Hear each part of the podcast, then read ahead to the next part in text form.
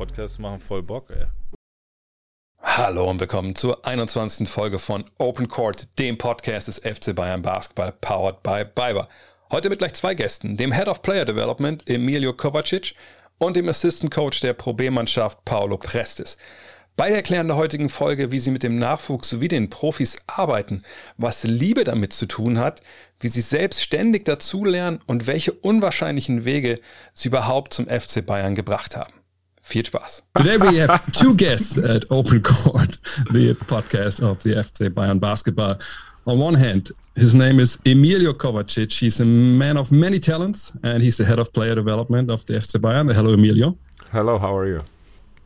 And on the other side, we have Paulo Prestes, also a man of many jobs. He's uh, an assistant coach at the Pro B level at the FC Bayern. Um, he is part of the uh, staff of Andrea Trinchieri with the first team. Hello, Paulo. Hello. And today we want to talk about something um, that you guys do uh, at the FC Bayern. And let's start with Emilio because we had Paul Zipser on in the last episode, and he talked about how he's working his way back into well, yeah, um, basketball, I say, uh, with you, Emilio. And he was talking about when I started um, with Emilio, I felt like a, a, youth player, like a player who, who hasn't played basketball at all. You've worked with him now for a couple of weeks, and, and Paul himself, I think, tweeted yesterday that he's close to really having like a, a taped practice. Uh, how do you see his development over the last couple of weeks? Okay, so um, as we all know, uh, Paul is trying to come back from a significant setback.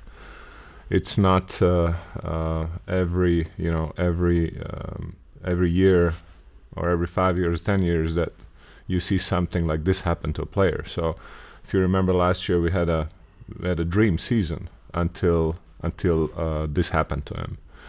So. Um, it was uh, not only traumatic for him but for the people around him. So we were all very affected by by by by the injury. Um, so Paul, um, we started to work uh, third week of August here in Munich, and the progress since then has been significant. So he has improved quite a bit in every aspect and every facet of the game, and that goes both for physical uh, and technical uh, uh, stuff. Um, we are at the at the stage of his recovery where he needs to make another step forward in order to be uh, ready t- for uh, for a team practice. Uh, at the moment, we're doing controlled um, or semi-controlled one-on-one um, type of stuff, and um, you know, there's there's good days and bad days. So at, at this time, uh, which is normal for this type of recovery. At this time, we're both experiencing uh, good moments and bad moments, and I think uh, what's important is to keep ourselves leveled. Uh, on those good days, we need to stay uh, grounded, and on the bad days, we need to lift up. So um, it's a it's going to be a process. It's it's still gonna um, require some time for us to understand uh, precisely when he's ready to to to do the uh, the team practice. I can imagine for you it's it's tough as well because usually you, you work you know, with players from the first team, trying to like hone their skills and like really looking into details. You know, something they can improve on, even if they are already you know established players. But with Paul, you're working with somebody who's who's trying to you know come back into to life and in sports. Had you did you have to uh, kind of um, change your approach working with him during the last couple of weeks? Well, uh, like I said, this is a process that's now almost mm -hmm. four months uh, long. Uh, and and yes, you are correct. It's not easy for me. It's uh, we're both going through emotional ups and downs. Uh, obviously, Paul is somebody I deeply care about uh, because, like I said, uh, even last year we established a connection. You know, you, you you work with a player, you see him every day, you see these guys more than you see your own family uh, in terms of hours. So uh, obviously, when you get emotionally connected to someone, um, it, it, affects you as well, and whatever he's going through, uh, and I don't want to be in his shoes, obviously, and I can't be in his shoes.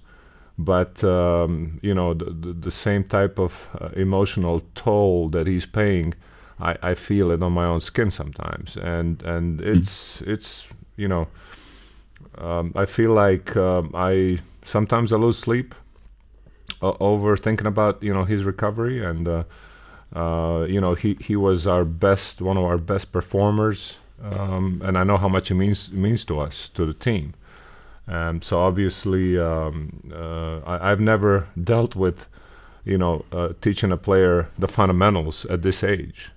Basically, he, he came back after his procedure and after he started to, or you know, jog. He came into the gym and uh, you know, it was all from from ground zero. You know, dribble the ball with you know, without the ball bouncing off your foot you know, uh, catch the ball uh, without dropping it. Uh, uh you know, uh, he couldn't he couldn't even dunk the first couple of weeks, three weeks. You know, he lost athleticism. So um, it, it is it is in a way a big challenge, and it's these are uncharted waters. You know, I don't have a playbook for this. Um, the only thing we can do is uh, you know push forward every day one thing that Pauli is really responding to is a challenge. Uh, so I've, I've resorted to really pushing him, you know, uh, kind of throw him in, in the water and, and make him swim uh, because that, that's what we did, you know, the, the, second week of our workouts. You know, we didn't go conservative. We wanted to uh, wake up a competitor in him. And uh, it, it has worked um, you know, so far, and I'm going to continue to push in that direction.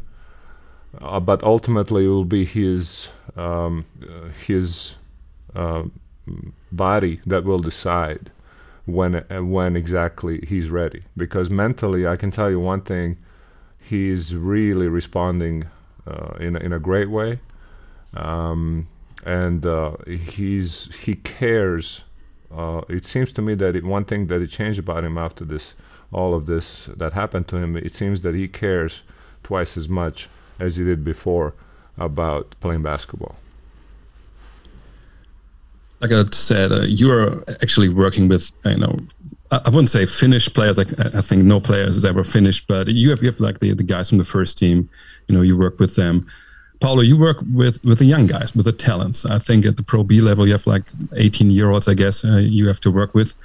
Um, describe maybe for our listeners your job with the with the Pro B team or, or your job with the FC Bayern as a whole. Well, uh, I work exactly the 16 to 17 years old players.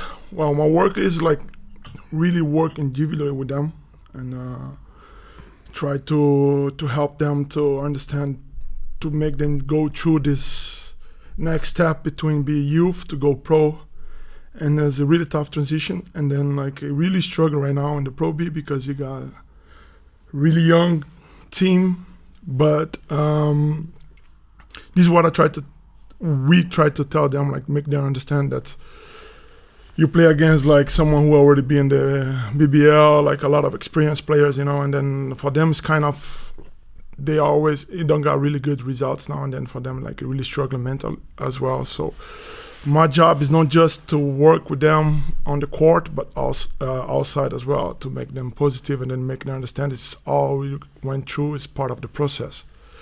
And especially the young team they really struggle emotionally so they go up and downs like a lot they, they, they don't got um, they don't got experience enough to control their emotions and then this was the main job right now to help them on and off the court and make them understand what went through right now is like really part of the process.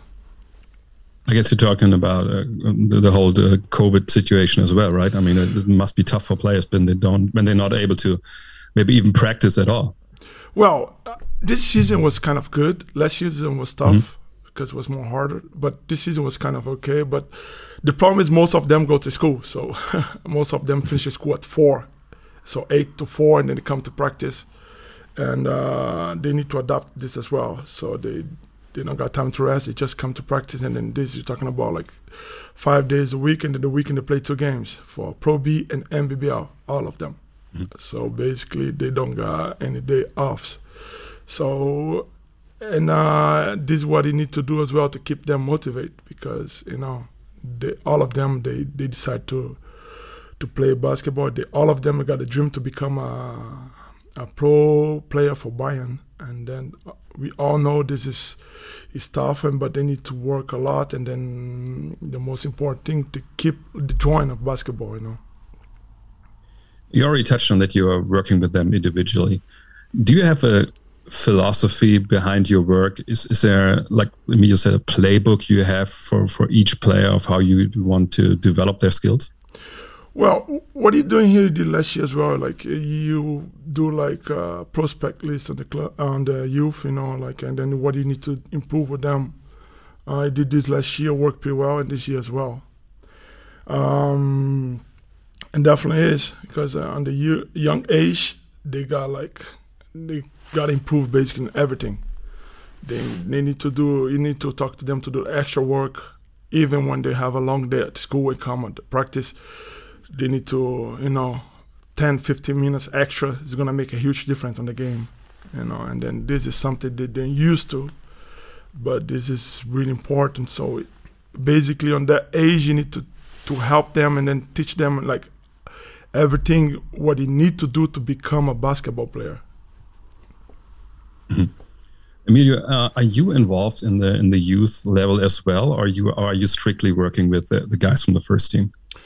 Um, so when I first got here, the first six months I spent uh, working uh, exclusively uh, with uh, with the youth, and I kind of know the um, the ropes and, and the challenges that Paulo is uh, facing every day.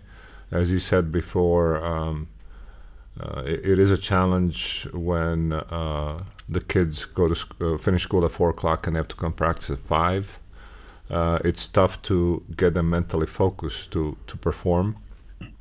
Uh, I think uh, uh, ideally, as a coach, you want your player to be educated to go to school. At the same time, I believe there's a lack of balance in terms of the schedule because um, it's really four o'clock is is, is, is it's a you know um, it's a long time uh, to be to be somewhere um, uh, in, a in a day and I think this is one of the principal uh, issues that we're facing uh, culturally here. You know, that there's a cultural aspect of, of uh, this country that is um, peculiar and it's not helping uh, basketball.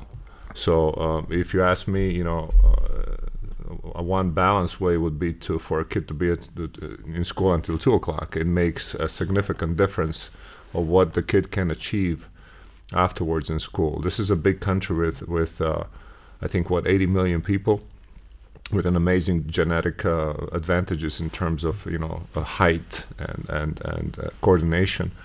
Um, and I think it should be producing more basketball players uh, than it currently is. And and one of the unfortunately one of the uh, points of contention here is uh, you know if you can get a focused uh, and ready player to go uh, with so little hours in a day.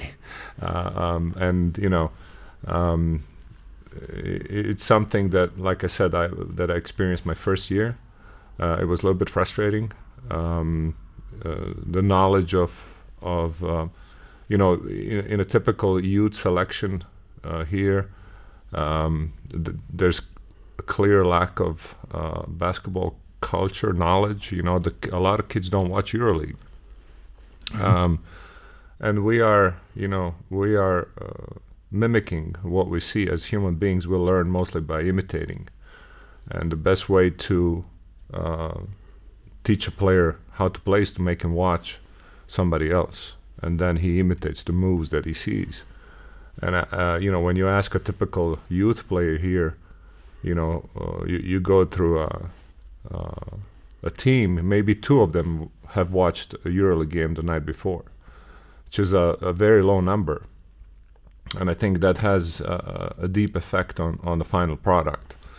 So, um, to answer your question, I do uh, uh, work with some of the kids at this time when uh, uh, when available and, and when possible, especially when they're knocking on a on the first team door, and especially if the schedule allows it to do so. I, you know, obviously we are as a, as an organization. I participate in in scouting and in uh, evaluation of the prospects. So uh, it is my job to identify uh, the strengths and weaknesses of, of everyone that comes here.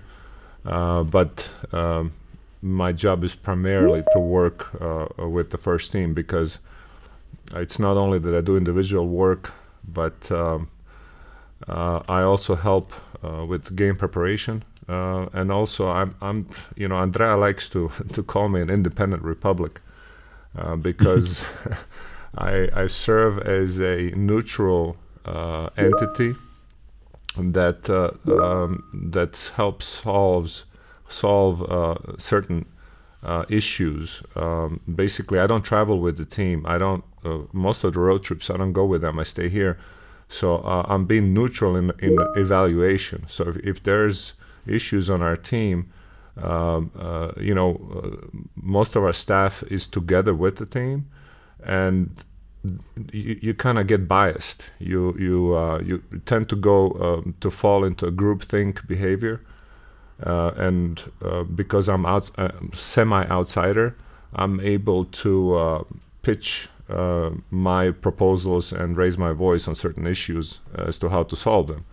So basically, um, uh, this is how I'm being used, uh, and it goes beyond the, the individual workouts. So I, I, wish I could, honestly, I wish I could work more with, with the youth. But mm-hmm. there's not there's so many hours in the day, you know, and it's uh, EuroLeague season. It's something I remember at the end of the season last year how I felt we played through 90 games. Uh, we overachieved by uh, by a mile in that season, but I know what it took and how much uh, you know how much sleep it took and how much effort and energy. And I was for two weeks after the season, I could not move. I was I was drained mm. completely. You touched on an interesting topic, um, you know, talking about um, what we have in Germany with the school system and how little time there is actually for sports. Uh, you grew up in, in Yugoslavia. You played with some some great players like Kukoc, Divac, Alihodzic. I guess I'm forgetting some guys. What what was different when you came up in Yugoslavia? You know, uh, compared to what we have now in Germany, as far as you know, young people playing sports and and, and kind of having the time to get better is concerned. Okay, so I think it's a little bit of an unfair comparison because it was different mm. times. Um, you know. Uh, I, I, I was fortunate that I grew tall in a city that was obsessed with basketball. And in a country where basketball culture was so pronounced that um, it was not only uh, a sport, it was more than that. It was, uh, it was also a way to uh, rise above the average. It was an escape. And uh, uh, you know, back in the day, without the internet, without the video games, without uh, all the tools that young kids, you know, social media that young kids spend time on, we, we went out and played, you know, and um, nothing replaces nothing replaces street basketball, and uh, nothing replaces um, the time you spend in an unstructured basketball environment. So uh, I, I, started as a handball player. My family, my, my late father was a was a was a handball um, guy. He was he was a player, then he was a coach, and he was a referee. He was all kinds of things. I mean, my my uh, his sister was the best uh, uh best uh, um, handball player in the city back in the day. So we had some handball tradition, and because I grew tall, they pushed me into basketball. Literally, my dad said, "Okay." you know, you, are too tall. Uh, I'm going to call my friend. He's going to get you involved in basketball. So his friend comes over, looks at me, kind of goes, yeah, yeah. So he takes me to the to you know to, to the gym and and I started to, to practice, and I was poor. Uh, honestly, I was almost two meters tall, but I was terrible. I was uncoordinated. I was uh, I couldn't do anything on the court. Really, the ball was bouncing over my foot, and um, couldn't shoot. Couldn't really. You know, I was, I was terrible. And then the first thing they did, they taught me. You know, they put me in athletic trainers' hands, and they taught me how to do uh, all the running and and you know how to properly move around. So luckily, luckily I was, you know, I, I was able to master that. And the, to to to answer your question, uh, the difference was that uh, suddenly, you know, you are involved into something that uh, feels good, and uh, that you realize early on that you need to spend a lot of time working on it in order to be good. Uh, we were fortunate enough to get out of school at 1 p.m., 1.30, uh, uh, which leaves you a, a, a, lot of time in the day to devote to the sport. And I think that's the major, one of the major differences in terms of time management. So we had more time on our hands, and coaches we had were like us. They saw basketball as an escape, uh, as a way to make your life better. And also, uh, early enough, you realize when you're 15, 16 year old, the basketball is not a job, it's a calling, which is a big difference. Uh, you, your identity becomes basketball. And basically, uh, uh, this is something that is a big cultural difference uh, from, from that age and country and, and here. Um, a lot of these kids see see basketball as a job, and it's it's not what it is because uh, basketball is a all-consuming uh, scenario where you generally don't have weekends off. It's got not, no similarities with with a normal job. You know, a lot of people come to Munich to enjoy mountains and, and lakes. You know, if you're playing basketball in Munich, you you're in the gym. So uh, uh, I think you know those are those are some of the big differences. But again, it, it's unfair to compare the time um, the time frame.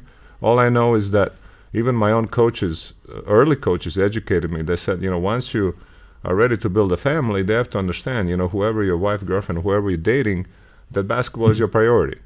You know, you, you're gonna be married to basketball first, and everything else will be second.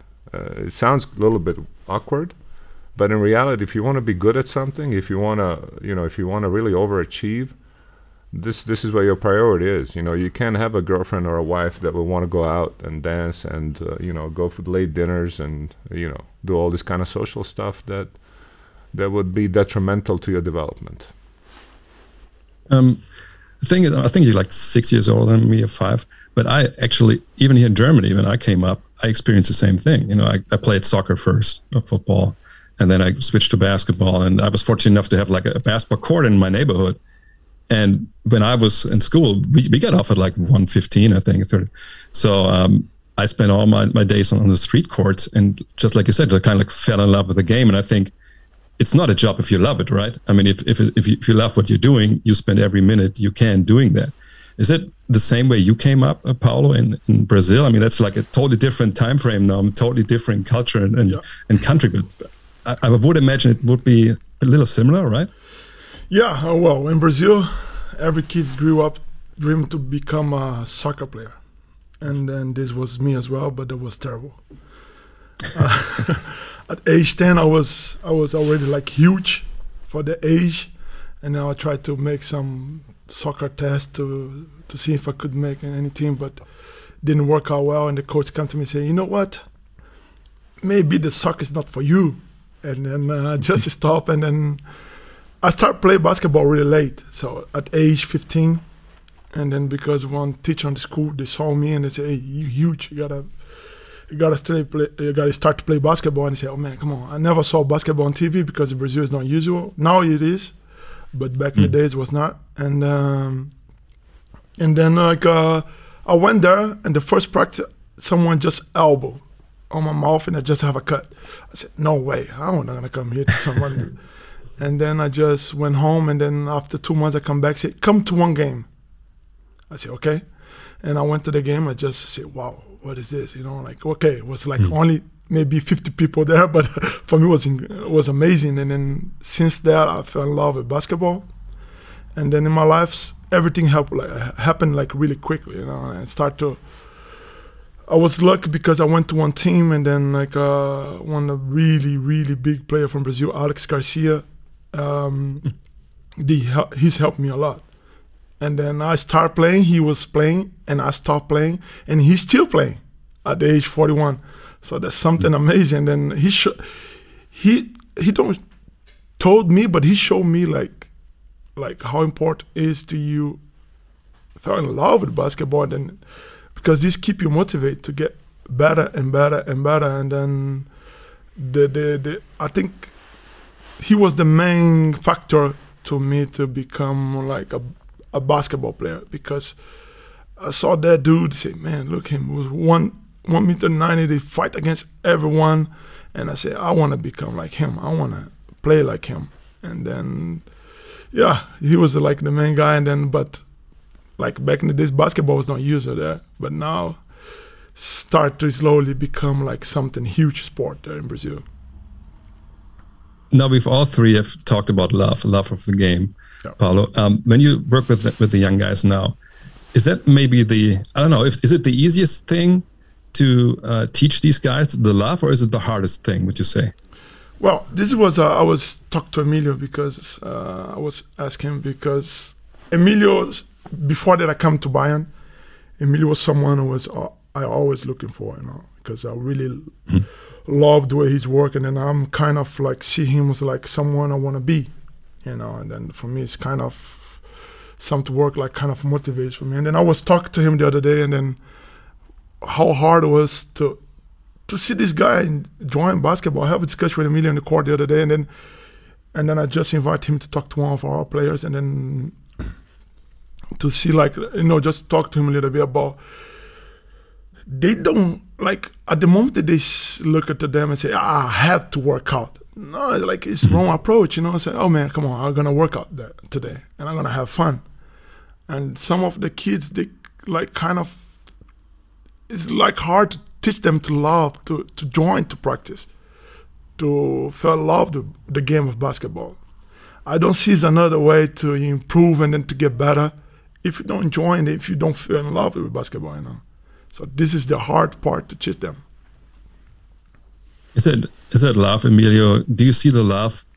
Uh, or do you see it in all the players you coach and teach at, at the pro level? Is this love something that, that just never goes away, or do you have you seen players where it really becomes a job and and, and they just kind of go through the motions? I, I think you'll see um, um, you'll see all kinds of uh, uh, examples out there. Uh, in general, in general, the, the the guys that overachieve and that go to the highest of levels are, are the guys that whose basketball, uh, you know, whose identity is basketball. So it's really important to differentiate, you know, uh, your motivation in, in, this regard, and uh, you know, a lot of times, especially tall players, you know, they start to play because they're tall, not because they say, "Oh man, I would love to play basketball." It's I, you know, I was like I told you my story. You know, I got kicked in the ass and said, you know, you're too, too, too you're tall enough to play, so you should go and play, right? Uh, and it's not easy because uh, um, it's a lot of uncomfortable uncomfortable things that happen on along the path. You know, it's a lot of uh, like Paulo said before. You know, you get kicked in the mouth. You know, and and uh, punched in the mouth, and you know, it doesn't feel good. You know, there's a lot of pain involved. There's a lot of sacrifice involved.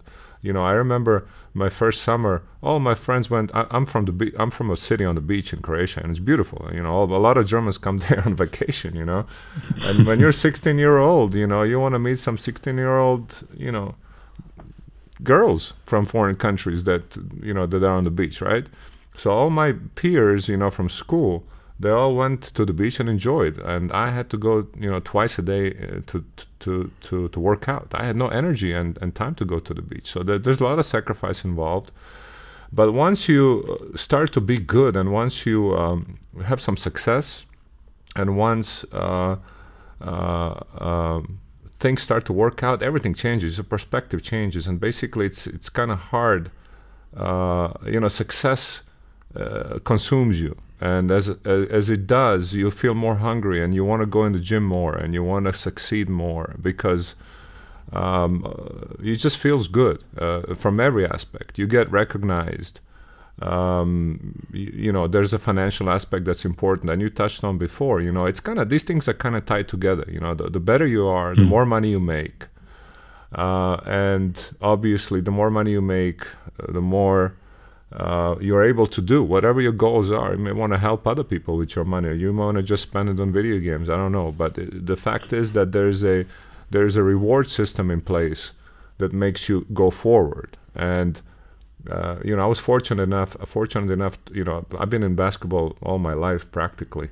Now that I think about it, and um, and I'm pretty old, which is you know it sucks. I'm, I'm the oldest guy on the staff. It's a defeating part of of, of uh, this particular situation. But all these year, years of experience, what I constantly repeats itself, it's is the fact that those those guys, even on the highest of levels, that are overachieving and being all stars on teams, are the guys that spend the most time in the gym and that cannot come as a consequence of only wanting to make more money. It, it's just part of your identity and who you are. You know, I was fortunate enough to be in a club. We had Devin Booker, you know, and I know and I knew how much time his his own father spent with him in order for him to get better. And and um, you know, when you see summer workouts and and you know things of that nature, you realize that uh, it, it is uh, love is something that's acquired a little bit. You you don't. For many of these guys, you don't. You know, you're not a ten year old kid that says, "Oh, I love this." You know, uh, it's just something that that gets uh, done along the way. But uh, it, it is a little bit different from from uh, pl- uh, player to player. you will have guys on every team in EuroLeague that have different motivations, and you'll have guys that cannot wait until you know as soon as as soon as the the practice is over, they're they're they're, they're out, and they will not come before. You know, uh, one thing I've learned, and one thing that I've when I was a, you know working as a scout in the NBA, uh, you you ask uh, yourself three questions about young players. One is do they compete? Second is do they play through small injuries? And the third is do they work extra? And those are the, the three uh, main components besides obviously the talent uh, that determined, uh, you know, determine uh, how far a player will, will, will go. Um, I think, I think we have to mention you worked like for five years, I think, for the Phoenix Suns as a scout uh, yes. near home of, of Zadar. Yeah. Um, when you look at uh, Paulo and the work he is doing, um, is there anything different from the way you are doing things? I mean, you came up in totally different uh, basketball systems and, and I guess got taught totally different. Um, or is it basically the same because basketball is just a universal language? Uh, there's some similarities, there's some differences. Uh, the one thing when I see Paulo is uh, one thing about this job you cannot fake and, and, and you cannot go on a court without is the passion. If you're not passionate about what you do in this regard, because you're working with human beings, uh, there is no success. So uh, the one thing I think we both share is, is, is the passion for the game. We have some similarities, and we were both players before. We have the similar start you know, we, we, we started to play because we're tall, not because we were good. And uh, we learned that, you know, if you're not good, you have to work to become good. And uh, for me, this is fundamental.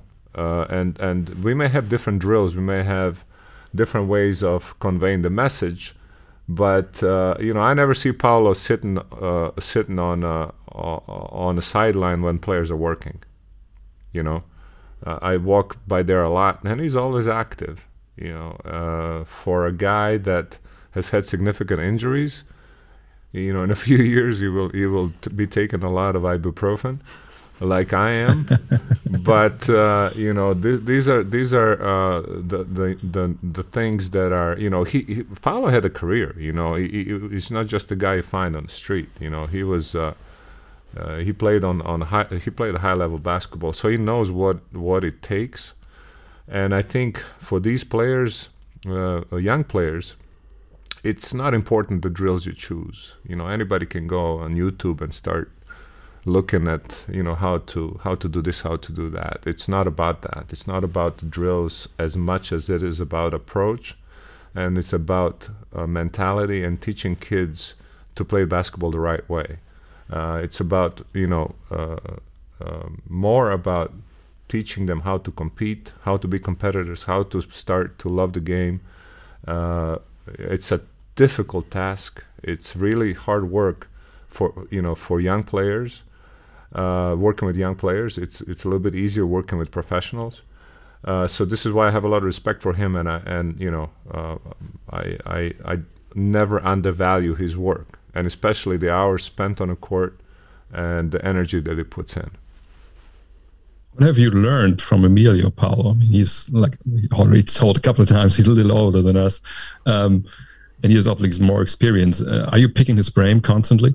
Definitely. Uh, like I told you before, before I came to Bayern, I was always looking forward to him, and then I have like mm. watch a lot of video of him. Especially, I think uh, what I learned most with him, I'm a really the way I teach, I'm a really passionate guy. I'm a really emotion, do and and, uh, and then I learn, especially him, how to get to the players because when you work individually to the players, you need to get to them. It's different relationship than the player and coach because you're more close, you spend more time with them. Because the coach, the head coach, they don't got time to go to each player they got the whole team together. They need to, a lot of work to do. So our job, like when you work like individually with the players, is like more to get to them, to know them better, to understand uh, what motivates him, and then to see what like what type of workout them is like can be two players the same position, but one drill or one workout don't work for both. So you gotta be really specific. And these are learned with Emilio a lot, and. Uh, I spend a lot of time when I see him work with someone. I be there next to him uh, because you know, like I like the way they, they get to the players and then the way the players respond as well. So for me, it would be great to be able to be next, even more next, uh, close to him, and then because I'm just 33 years old, and I just, and then for me, I'm I'm open to learn. I love to learn, and then to have someone huge like him next to me, this is a blessing, and for me, it's really good, you know, to learn someone like him. Would you say that uh, you as coaches have to learn every day as well? I mean, you have to learn your players, and I think you have to learn. I mean, maybe not basketball from the ground but up, but but I think once you teach players and, and obviously teach players individual skills, there's always more stuff coming up, more stuff you learn that you can you know give to the players, right? Definitely like basketball is like every day is change something and then you need to adapt to this like i stopped playing just like four or five years ago but basketball changed a lot you don't see anymore like big guys like me. I was half guy play really under the basket. Now everybody's able to run and jump and shoot in trees and uh, and the basketball has really changed a lot. So you need to adapt that. You need to watch games like Emilio said. The players don't watch money game like too much games but it's really important.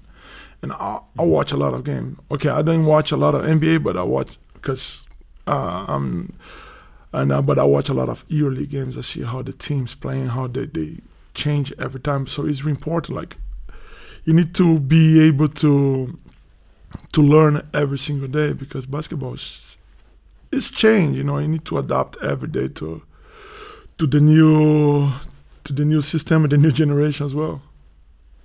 I mean, you you're both big men, uh, Emilio. We're both like centers, just like Paulo said, like close to the basket, you know, grinding it out. How tough is it for you, Emilio, to teach players, you know, all these this new stuff that they need to know, like the footwork at the perimeter and they're shooting threes off the dribble. Is it something? Is it a challenge for you as well to to, to find the right way to teach that? Uh, well, I'm gonna have to correct you. So the last few years of my career, I moved over to stretch stretch four. So oh. Okay. Yeah, so it tells you that uh, after, no, it's it's uh, it's actually it's quite significant that I mentioned this because you know you play. I played because of my athleticism and uh, and um, you know size. I played the center for most of my career, but once I lost that, I had to move out. Otherwise, I would have just finished my career. So I I, I mm. taught I taught myself how to shoot threes the, the last few years of my career. So which tells you one thing: it's uh, you can always uh, you can always improve. Um, is it difficult to to um, to uh, teach the guards or or, or centers uh, different things? It depends on who you are. Um, uh, for me, it's uh, there's some things that I definitely try to stay away from. If I, you know, I, I asked other people to do it when I can't. But uh, uh, I when I first finished my um, when I first finished my career, basketball career, I was 36 years old, and I opened up my own gym and this is where my player development, you know, hunger began. You know, I, I started to work in, in my city with with individual players and kids and, and even girls. One of one of the one of, one of my better stories of my of my uh, early days is that I work with uh, with this 16, 17 year old girl who became you know a re- really good you know national team player, and she became she had, had a huge pro career in Europe. So uh, what I've learned then um, was fundamental for later, and that is that it doesn't matter uh, what position or what uh, what you're teaching. It, it, matters if you have the talent of of seeing something, and then uh, being able to replicate it on a court. And um, uh, you know, I we have this warm up drill that we do a lot. You know, that is fun with all these different finishes that you do. Uh, that it's a guard drill. Uh, it's a guard mm-hmm. drill, but uh, basically um, it's a it's a bunch of different finishes uh, that have almost every one of those has a name that's tied to a player. Uh, because that's a signature move, you know, and basically, um, uh, if you uh, uh, you know want to learn the Colo Nando De Colo move, or you want to learn Shavon Shields move, if you want to learn the Kyrie Irving move, if you want to learn Steve Nash move, all you do is you, you see it and you go on a court and you do it once, twice, third time, fourth time, finally figure it out, and then you're able to demonstrate it. And mm.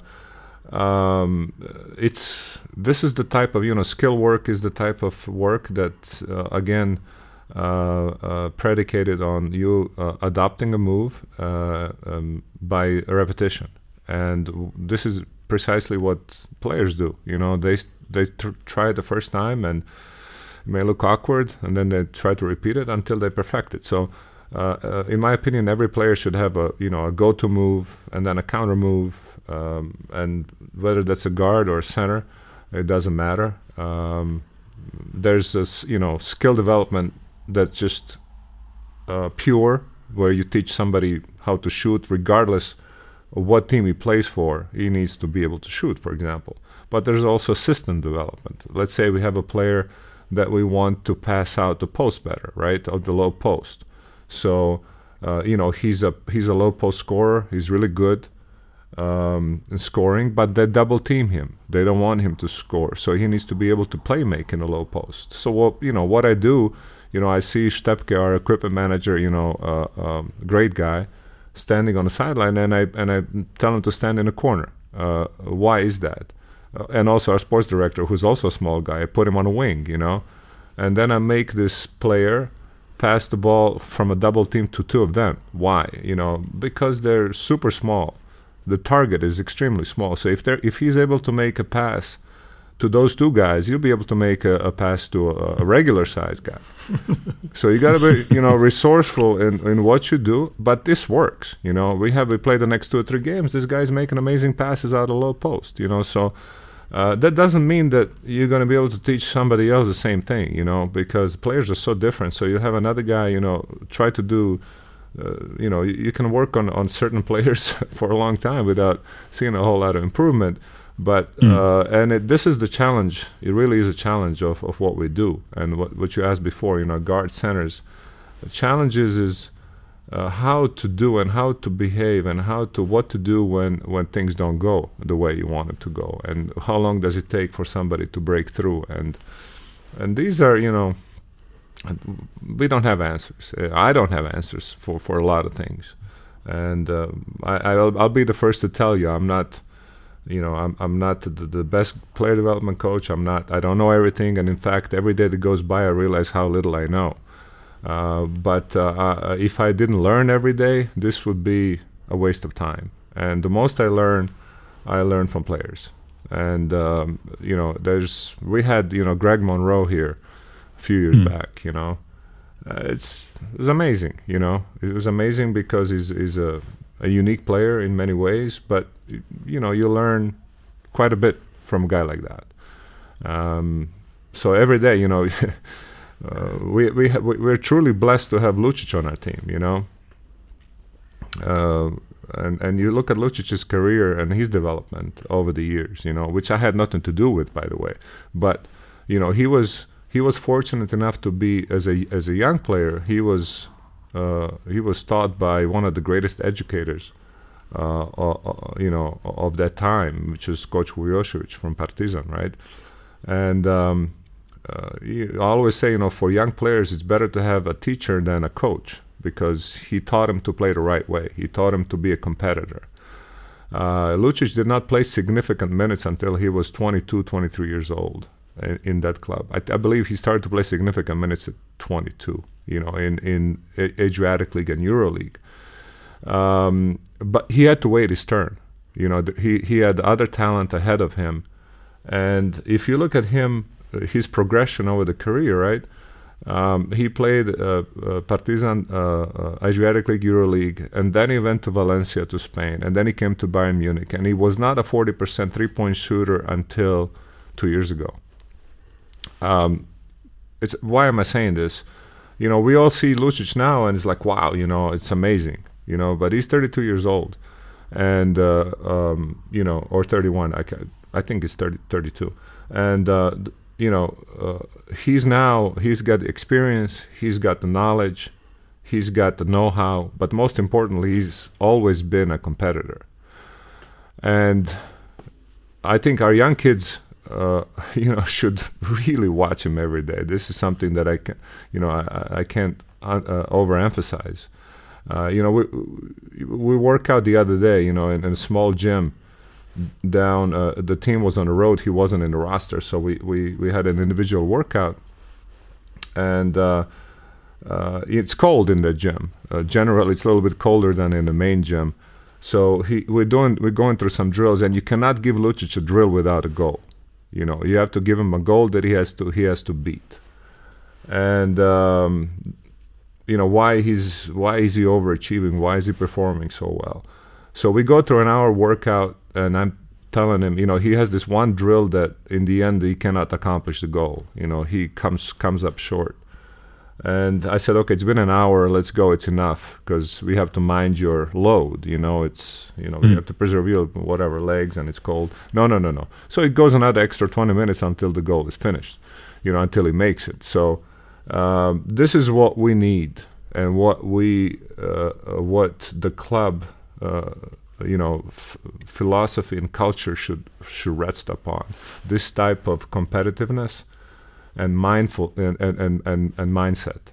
And um, um, you, know the more players of this stature you have the better results you're going to have. And when you are the player development coach you know these guy, these type of guys a dream come true you know it's you know it's you don't have to make him do anything he just he just does it. But he was you know he was taught by a great teacher. So he came to us um, you know uh, we're ve- very fortunate to have him to have this kind of mentality you know?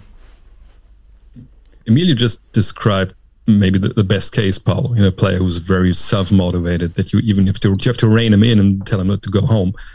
But I can imagine, even especially you with playing with the young guys, and you've already touched on it. You know, that there's all these other interests around. I can imagine that there's a lot of frustration as well when you work with with young guys.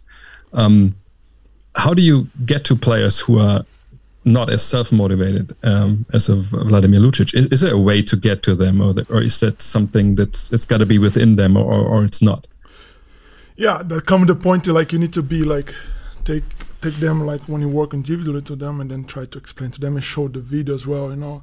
What i used to do with them is like uh, ask them say tell me three names with you that you like them to play and then you see yourself playing.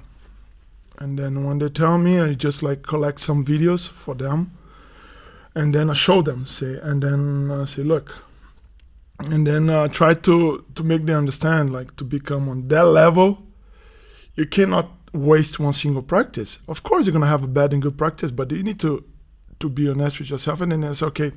Today was not a that good practice, but it, uh, the day after you need to come with the extra motivation because at that age you need to to understand without motivation, without effort, like 150 percent, you're never gonna become a player, you know. And then like uh, that's what I spend a lot of time talk to them because uh, what's motivate them? This is what uh, you're back again. Like uh, talked to me the other day. What's mot- What's your motivation? What's your goal?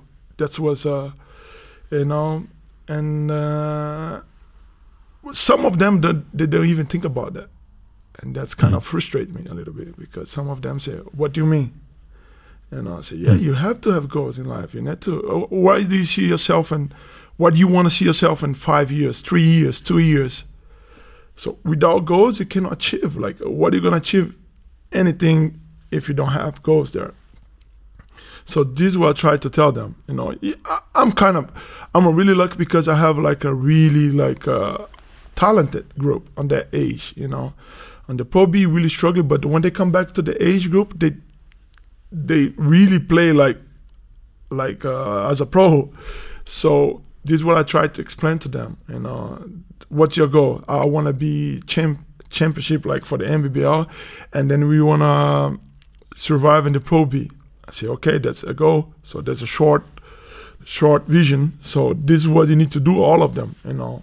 And then also, you, like Emilio say, you got extremely perfect example Bayern, Lucic. Um, this year I'm, I'm on the coach staff. I'm more with the first team. Uh, but last year was I was not there, and then I was watch practice, and I never saw one single practice of Lucic who he don't give hundred percent. Mm-hmm. And I don't see like the players have a better example than that.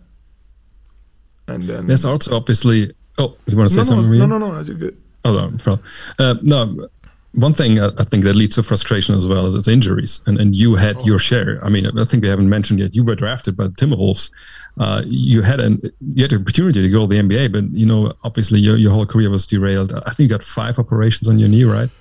Um, yeah. Is that something where you can, or where you have to talk out of experience with, with players as well to help them through setbacks, injury wise? Definitely, because it was really frustrating. I went through a lot when I was my draft year I was really good option to get drafted, uh, and then like uh, and uh, two months before the draft, I just when uh, in Spain when I was playing there in the ACB, I just ripped all the ligaments on my foot. Hmm. So I went to the through the surgery, and then uh, I was six months out, and then I still get drafted that year in the second round. And then since that happened, I never was the same player. And then because of the surgery in the foot, I start to have a huge problem with the knee. So in total, I have like 13 surgeries or 11, oh. 13 surgeries, oh. yes, in total. So yeah, my, my body suffered a lot, but uh, my passion for basketball was way more strong. And then I remember my last two years in playing basketball, my wife every day is asking me, stop playing, stop playing. Because I could not sleep, And you know, like I was sleeping on the pain and stuff like this. But my passion for basketball was even higher. And then this is what I tell the guys. What I tell them is the first thing, you gotta respect your body. And then, like Emilio said, you need to understand when, what type of pain you have it. If it's a small pain, you gotta go through. If it's a big pain, like you need to go doctor and see what the doctor's saying. But also they need to understand that when you play basketball, injury is gonna happen. You know, and then you need to fight through this because a huge part of basketball is that mental health. And this is like something big on this sport, you know. When you got injuries, you basically say, What now? And I went through this a couple of times and I said, What now? What I'm gonna do now? Mm. So six months out, maybe I can never be be back in shape like I was before. And this help happened to me. And it was really tough experience.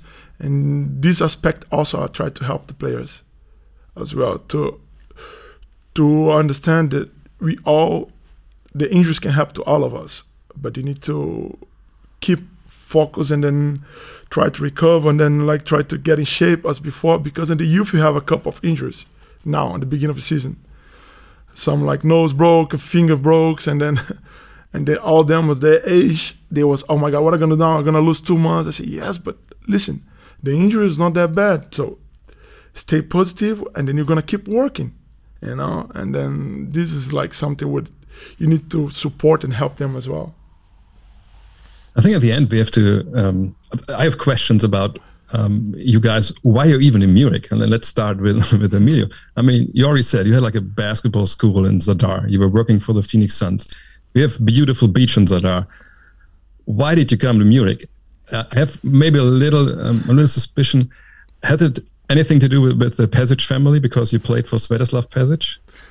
Uh, yeah, uh, um, a little bit. Um, it does. um, yeah, my, my, my, story is, is not that uh, common, but um, uh, why am I here? Um, uh, you know, I, I, could tell you it's for the mountains and for the lakes, but definitely would be lying because the only lake I saw here is this little pond in, in the West Park. So, um, uh, you know, uh, I I uh, th- there was this discussion between um, our sports director and me, uh, who was also a scout uh, at one time in the NBA. We, de- we developed a, a bond um, during during those years, and when he took a job in in, in Bamberg and later in Bayern, he kept uh, recruiting me um, mm. to, to to come to to come here. So the recruitment process started um, fairly early.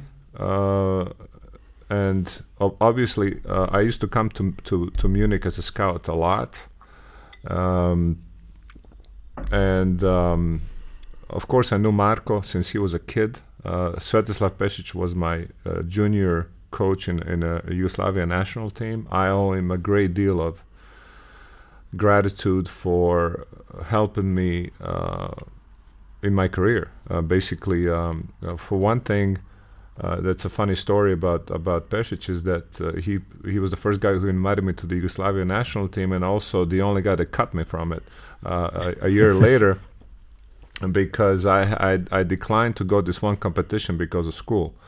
Uh, life is life is an irony, you know. we had this you know competition in December, and my teacher, my my professor in school would not let me out and basically gave me an ultimatum saying you either go to play basketball or you either stay in school.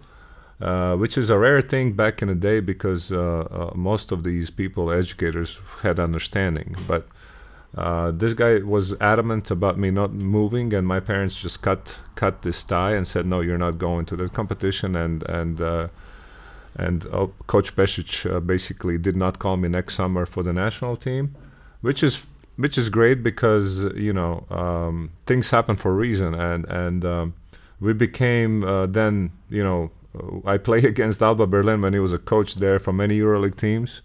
Later on, we kept on we kept on just seeing each other a lot, you know, in these uh, competitions for the national team as well.